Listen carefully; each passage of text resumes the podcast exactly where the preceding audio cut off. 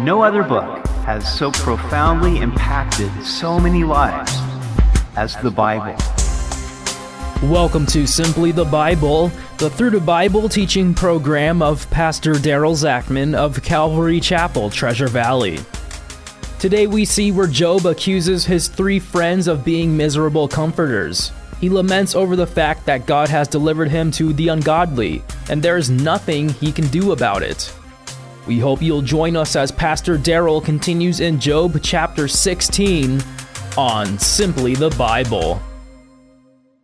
Misery loves company, but not miserable company. Unfortunately for Job, that was the only kind of company that he had. Rather than Job's friends comforting him, they attacked him. Job's friends teach us how not to react toward people who are hurting we continue in Job chapter 16. Then Job answered and said, I have heard many such things. Miserable comforters are you all. Shall words of wind have no end? Or what provokes you that you answer? I also could speak as you do. If your soul were in my soul's place, I could heap up words against you and shake my head at you. But I would strengthen you with my mouth, and the comfort of my lips would relieve your grief. Now, the Hebrew word for miserable here can also be translated troublesome. So, Job was in trouble when his friends arrived, but rather than relieving his trouble, they only added to it. They were troublesome comforters. Job's friends had accused him of being a windbag, but now Job accuses them of giving words of wind without end. Now Job imagines what if the roles were reversed? What if they were suffering and he was counseling them? He could do to them what they had done to him. He could heap up words against them and shake his head at them in disapproval. But Job would not do that. Even though Job longs for their comfort, but hasn't received it, he would seek to comfort them if he had had the opportunity. Job was drinking now from the cup of suffering. And to some degree, we all drink from this cup. Nobody's immune to suffering because it's part of this fallen world. But those who trust in the Lord have hope in their suffering because we know that God has a greater purpose in it. The apostle Paul wrote about this hope in 2 Corinthians 4:16. He said, Therefore, we do not lose heart, even though our outward man is perishing, yet the inward man is being renewed day by day. For our light affliction, which is but for a moment, is working for us a far more exceeding and eternal weight of glory.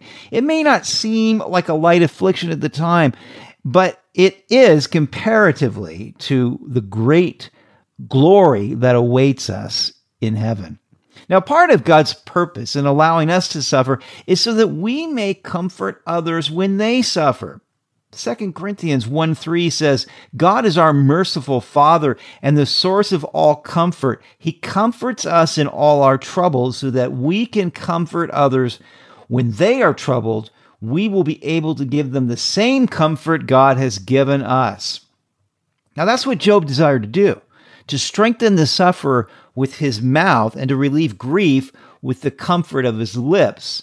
As one who suffered greatly, Job recognized the value of being comforted by others, and he wanted to give that comfort to somebody else. Unfortunately, he didn't receive this from his own friends. Verse 6 Though I speak, my grief is not relieved. Now, there's the myth that if you're in pain, if you just talk about it with as many people as you can find, that it will relieve your pain, but it doesn't. Job's many words didn't relieve his grief. And if I remain silent, how am I eased? Just being quiet didn't help ease his grief either. But now he has worn me out.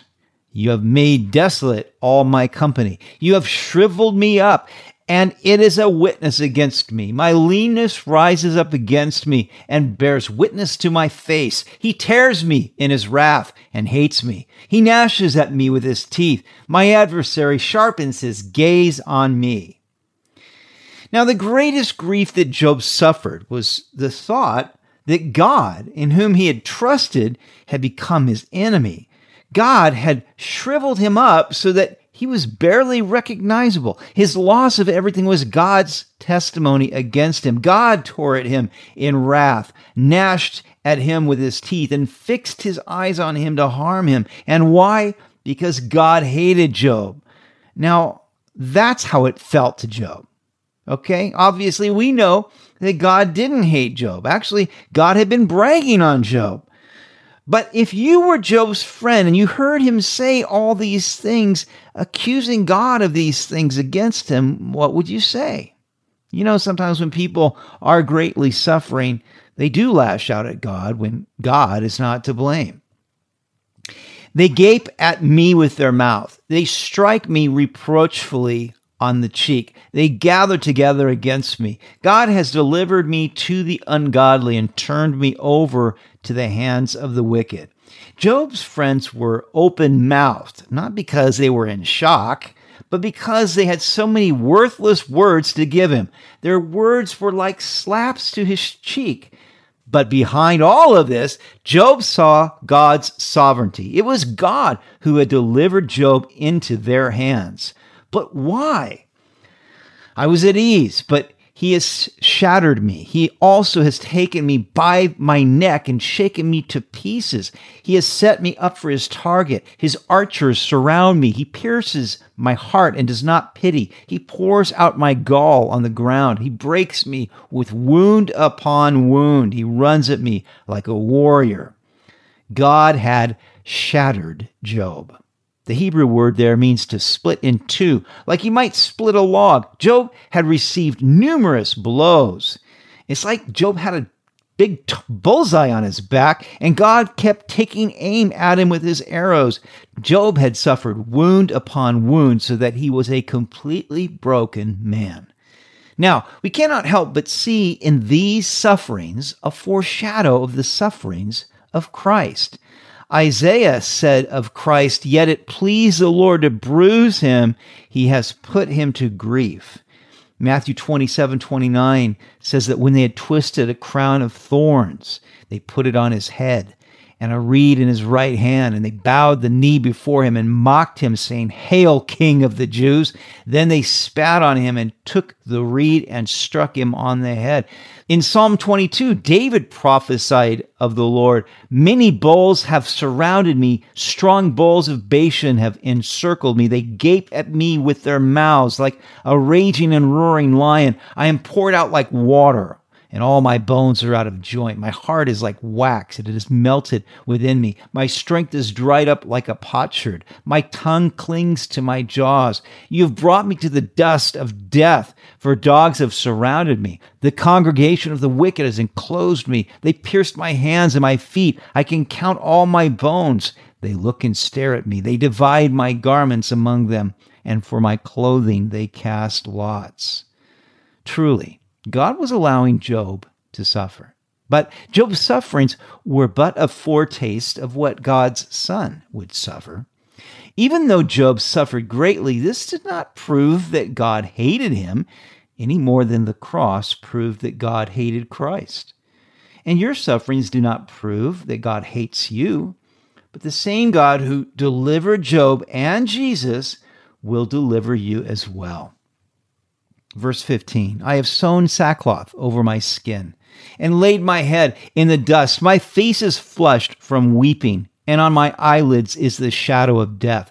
Wearing sackcloth and putting dust on your head was a sign of mourning, but Job had sewn sackcloth to his skin and laid down his head in the dust. He uses figurative language here to express the extremity of his mourning. Although no violence is in my hands and my prayer is pure. O earth, do not cover my blood and let my cry have no resting place. Job calls for the earth to testify on his behalf because of his innocent blood that has been shed. Surely, even now, my witness is in heaven, and my evidence is on high. My friends scorn me. My eyes pour out tears to God. Oh, that one might plead for a man with God, as a man pleads for his neighbor. Now, in the midst of Job's dark despondency, there is this ray of hope. He has a witness in heaven before God. What is this witness? Job doesn't say, but he longs for someone to plead his case before God. Of course, whether or not Job realized it, he was describing the intercession of Christ in heaven. For when a few years are finished, I shall go the way of no return. My spirit is broken, my days are extinguished, the grave is ready for me. Because Job's spirit was broken, he had nothing to look forward to but the grave. Are not mockers with me? And does not my eye dwell on their provocation? Now put down a pledge for me with yourself.